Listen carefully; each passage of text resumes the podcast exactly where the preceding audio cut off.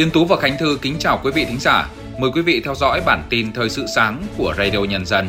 Bản tin được phát trên các nền tảng podcast phổ biến nhất hiện nay. Bản tin sáng nay thứ sáu ngày mùng 2 tháng 2 sẽ có những nội dung chính sau đây.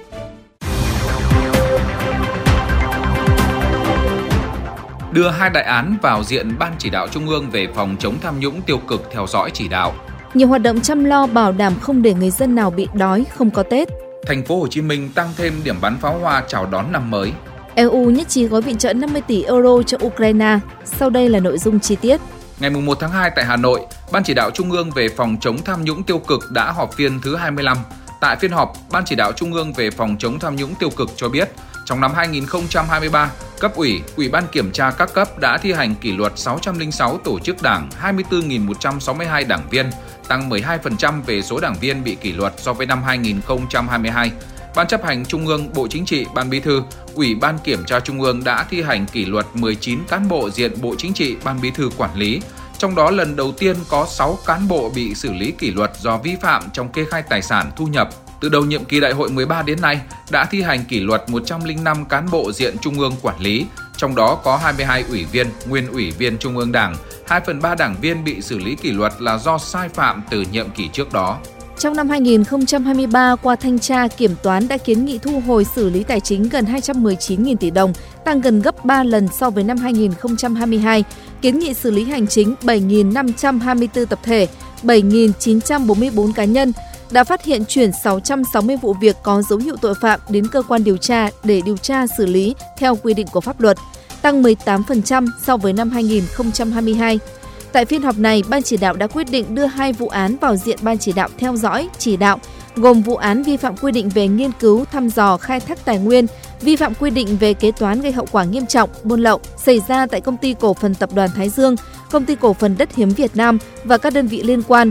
Vụ án lợi dụng chức vụ quyền hạn trong khi thi hành công vụ xảy ra tại Bộ Công Thương và các địa phương, thống nhất kết thúc chỉ đạo xử lý đối với 8 vụ án, 11 vụ việc thuộc diện Ban chỉ đạo theo dõi, chỉ đạo do đã kết thúc việc giải quyết theo quy định của pháp luật. Bộ Lao động Thương binh và Xã hội cho biết, triển khai chỉ thị số 26 của Ban Bí thư và chỉ thị số 03 của Thủ tướng Chính phủ về tăng cường công tác bảo đảm an sinh xã hội, an toàn trong dịp Tết Dương lịch và Tết Nguyên đán Giáp Thìn 2024. Bộ Lao động Thương binh và Xã hội đã trình Chủ tịch nước ban hành quyết định về việc tặng quà cho đối tượng người có công với cách mạng nhân dịp Tết Nguyên đán với tổng kinh phí hơn 449 tỷ đồng trên 1,4 triệu đối tượng hướng dẫn các địa phương tặng quà của Chủ tịch nước với hai mức 600.000 đồng và 300.000 đồng tặng các vị lão thành cách mạng, mẹ Việt Nam anh hùng, thân nhân liệt sĩ, thương bệnh binh, xây dựng và triển khai kế hoạch phối hợp thăm và tặng 12.600 xuất quà cho người nghèo, người có hoàn cảnh khó khăn. Bên cạnh đó, Bộ Lao động Thương binh và Xã hội có công văn đề nghị các địa phương giả soát, đánh giá tình hình đời sống nhân dân, tổng hợp số hộ, số khẩu có nguy cơ thiếu đói trong dịp Tết Nguyên đán Giáp Thìn và Giáp Hạt đầu năm 2024, chủ động huy động nguồn lực, trong đó có ngân sách địa phương, vận động các nguồn lực xã hội hợp pháp khác để hỗ trợ kịp thời cho đối tượng thiếu đói, bảo đảm không để người dân nào bị đói, không có Tết. Cũng theo thống kê của Bộ Lao động Thương binh và Xã hội, tính đến ngày 30 tháng 1 đã có 17 tỉnh gặp khó khăn về nguồn lực đề nghị Trung ương hỗ trợ gần 13.700 tấn gạo cứu đói cho hơn 136.700 hộ với hơn 849.000 nhân khẩu. Trong đó hỗ trợ cứu đói Tết hơn 10.400 tấn gạo, hỗ trợ cứu đói giáp hạt gần 3.300 tấn gạo.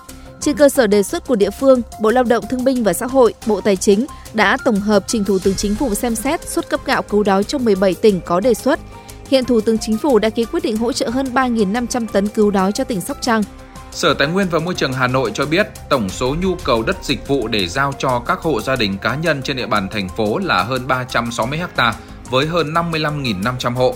Đến nay sau hàng chục năm gặp khó khăn vướng mắc về cơ chế chính sách, Hà Nội mới thực hiện giao đất dịch vụ cho hơn 36.500 hộ, diện tích giao là hơn 248 ha.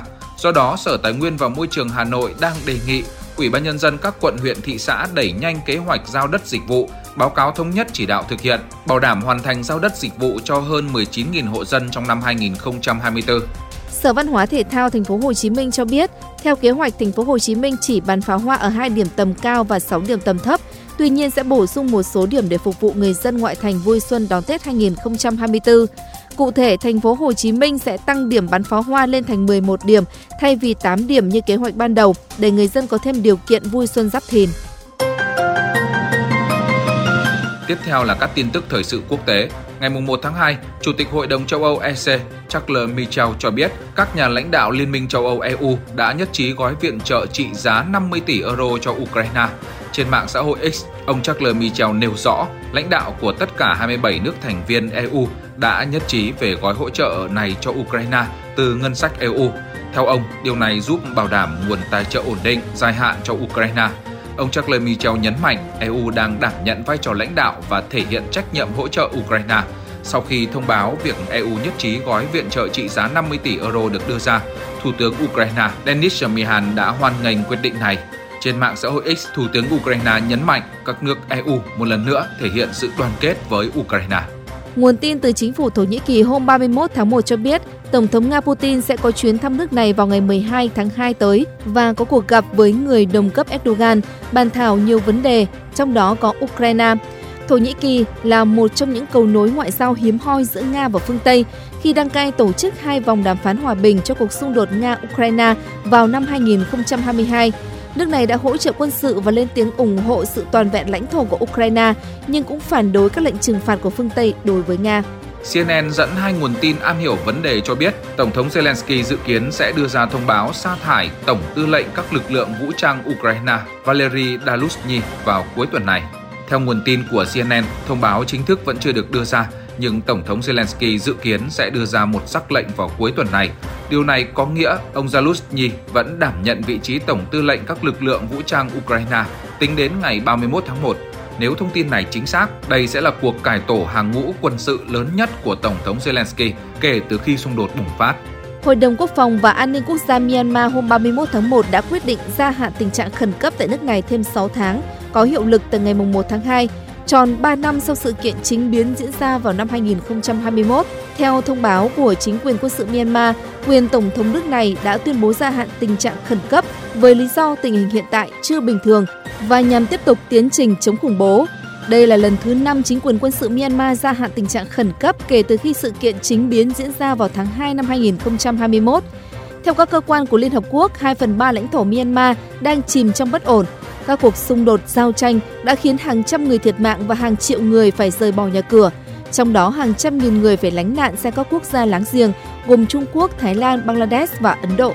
Pháp sẽ ngăn chặn các hiệp định thương mại tự do FTA mà châu Âu sẽ ký với các đối tác có thể gây bất lợi cho nông dân Pháp và châu Âu. Thông tin về việc phủ quyết FTA này được Bộ trưởng Kinh tế Pháp, ông Bruno Le Maire tuyên bố trong bối cảnh các cuộc biểu tình của nông dân Pháp và châu Âu vẫn chưa có dấu hiệu hạ nhiệt. Bộ Nội vụ Pháp cho biết tính đến ngày 31 tháng 1, vẫn có khoảng 12.000 nông dân tham gia các cuộc biểu tình, sử dụng khoảng 6.000 máy kéo, máy giặt và dựng hàng rào để tạo hơn 100 điểm tắc nghẽn trên các con đường cao tốc tại Pháp, bất chấp Thủ tướng Pháp Gabriel Attal ngày 30 tháng 1 đã thông báo trước Quốc hội về gói trợ giúp tài chính khẩn cấp cho nông dân và đề xuất cải cách chính sách nông nghiệp chung châu Âu. Theo số liệu ngày 1 tháng 2 của cơ quan thống kê châu Âu Eurostat, lạm phát tại khu vực đồng tiền chung châu Âu Eurozone trong tháng 1 năm 2024 đã giảm nhẹ xuống 2,8% so với mức 2,9% trong tháng 12 năm 2023, chủ yếu nhờ xu hướng tăng giá cả lương thực thực phẩm có phần chững lại. Hồi tuần trước, Chủ tịch Christine Lagarde đã cảnh báo căng thẳng địa chính trị ở Trung Đông làm gia tăng rủi ro đối với lạm phát, đồng thời nhấn mạnh ECB sẽ không sớm thực hiện chính sách cắt giảm lãi suất, mặc dù tỷ lệ lạm phát đang có xu hướng giảm nhẹ trong thời gian này. Tiếp theo là các tin tức thể thao sáng. Chia sẻ với bình luận viên Guilherme Balague, Sabi Alonso thừa nhận luôn mơ ước dẫn dắt Liverpool vào một ngày nào đó, nhưng hiện tại cựu tiền vệ người Tây Ban Nha chưa sẵn sàng với thử thách tại Anfield. Thay vào đó, Alonso đã tiến cử Steven Gerrard thay Jurgen Klopp. Huấn luyện viên của Leverkusen khẳng định Gerrard là huyền thoại của sân Anfield, là sự lựa chọn rất tự nhiên của Liverpool sau khi Klopp ra đi. Tiền đạo người Algeria Said Benrahma đã lên chuyến bay từ London đến Pháp để kiểm tra y tế và hoàn tất hợp đồng với Lyon từ West Ham vào ngày hôm qua. Giáp kèo của Said Benrahma có thời hạn đến hết mùa này kèm tùy chọn mua đứt giá 15 triệu euro. Cựu trung vệ Bayern Munich Jerome Boateng đã đáp chuyến bay riêng đến Italia vào hôm thứ Tư. Tại đây, Jerome Boateng sẽ kiểm tra y tế và ký hợp đồng theo dạng miễn phí với Salernitana. Theo truyền thông Serbia, Liên đoàn bóng đá Trung Quốc đã quyết định sa thải huấn luyện viên Alexandra Jankovic sau thất bại ở vòng chung kết Asian Cup 2023.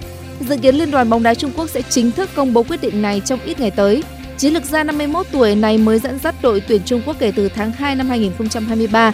Qua 17 trận, ông chỉ giành vỏn vẹn 5 chiến thắng. Theo đánh giá của các nhà cái châu Âu trước vòng tứ kết ASEAN Cup 2023, Nhật Bản vẫn là ứng cử viên số 1 cho chức vô địch với tỷ lệ đặt 4 ăn 6, tiếp đến lần lượt là Hàn Quốc, Australia, Iran và Qatar. Giữa bộn bề công việc, giữa những áp lực của cuộc sống, đôi khi chúng ta bỏ lỡ những dòng thông tin hữu ích trong ngày. Hãy để Radio Nhân dân giúp bạn tiếp cận với những thông tin để mỗi phút chúng ta không bỏ qua bất cứ một thông tin quý giá nào. Bật Radio Nhân dân vào mỗi buổi sáng và chiều trên các nền tảng số hiện đại nhất để cập nhật những tin tức chính xác và hữu ích. Radio, Radio Nhân dân đồng, đồng hành cùng bạn, dù bạn ở đâu. Phần cuối của bản tin sáng nay là thông tin về tình hình thời tiết. Xin mời biên tập viên Tiến Tú. Cảm ơn biên tập viên Khánh Thư. Thưa quý thính giả, đêm qua và sáng sớm nay, miền Bắc vẫn duy trì tình trạng mây nhiều sương mù dày. Khu vực phía Nam đồng bằng vẫn có mưa nhỏ, mưa phùn và sương mù. Tuy nhiên, khu vực phía Tây Bắc Bộ, sau 8 giờ sáng, sương sẽ tan và trời bắt đầu chuyển nắng, nên nhiệt ngày hôm nay tăng cao lên mức 26 đến 28 độ. Còn ở khu vực vùng núi, trung du phía Đông Bắc Bộ, sau 9 giờ sáng nắng cũng xuất hiện và kéo dài đến chiều, nền nhiệt ngày hôm nay cao từ 24 đến 26 độ, nền nhiệt cao nhất trong ngày hôm nay tăng lên mức 23 đến 24 độ. Với miền Trung, sáng nay Thanh Hóa, Nghệ An và Hà Tĩnh còn có mây nhiều, nhưng sau 9 giờ trời cũng vỡ mây dần. Sau 10 giờ thì bắt đầu có nắng, nền nhiệt ngày hôm nay tăng lên ngưỡng 25 đến 27 độ. Trong khi ở khu vực từ Quảng Bình trở vào đến Quảng Ngãi, nắng sớm nên nhiệt độ cũng nhỉnh hơn và dao động trong khoảng từ 27 đến 29 độ. Đối với khu vực các tỉnh thành phố ở phía nam của miền Trung, vùng từ Bình Định trở vào đến Bình Thuận, trời tạnh giáo, nắng sớm, nhiệt độ ngày cao 29 đến 32 độ. Một số nơi ở khu vực Ninh Thuận, Bình Thuận, nhiệt độ cao 33 độ. Tại các tỉnh thành phía Nam, nắng sẽ xuất hiện từ sớm, cường độ lại nắng mạnh, vì thế thời tiết mát mẻ ở Tây Nguyên và Nam Bộ sẽ còn duy trì được từ giờ đến khoảng 9 đến 10 giờ sáng. Còn sau 10 giờ, nắng mạnh, nhiệt độ tăng cao. Ở Tây Nguyên là 26 đến 28 độ, còn Nam Bộ đều đã cao 29 đến 30 độ và mức nhiệt cao nhất trong ngày hôm nay rơi vào khoảng từ 12 đến 15 giờ ở khu vực Tây Nguyên sẽ là 30 đến 32 độ, trong khi ở khu vực Nam Bộ là 33 đến 35 độ. Nóng xuất hiện tại 1 phần 3 khu vực ở miền Đông Nam Bộ. Những thông tin thời tiết vừa rồi cũng đã kết thúc bản tin thời sự sáng nay của Radio Nhân dân. Kính chào tạm biệt và hẹn gặp lại quý thính giả trong các bản tin tiếp theo.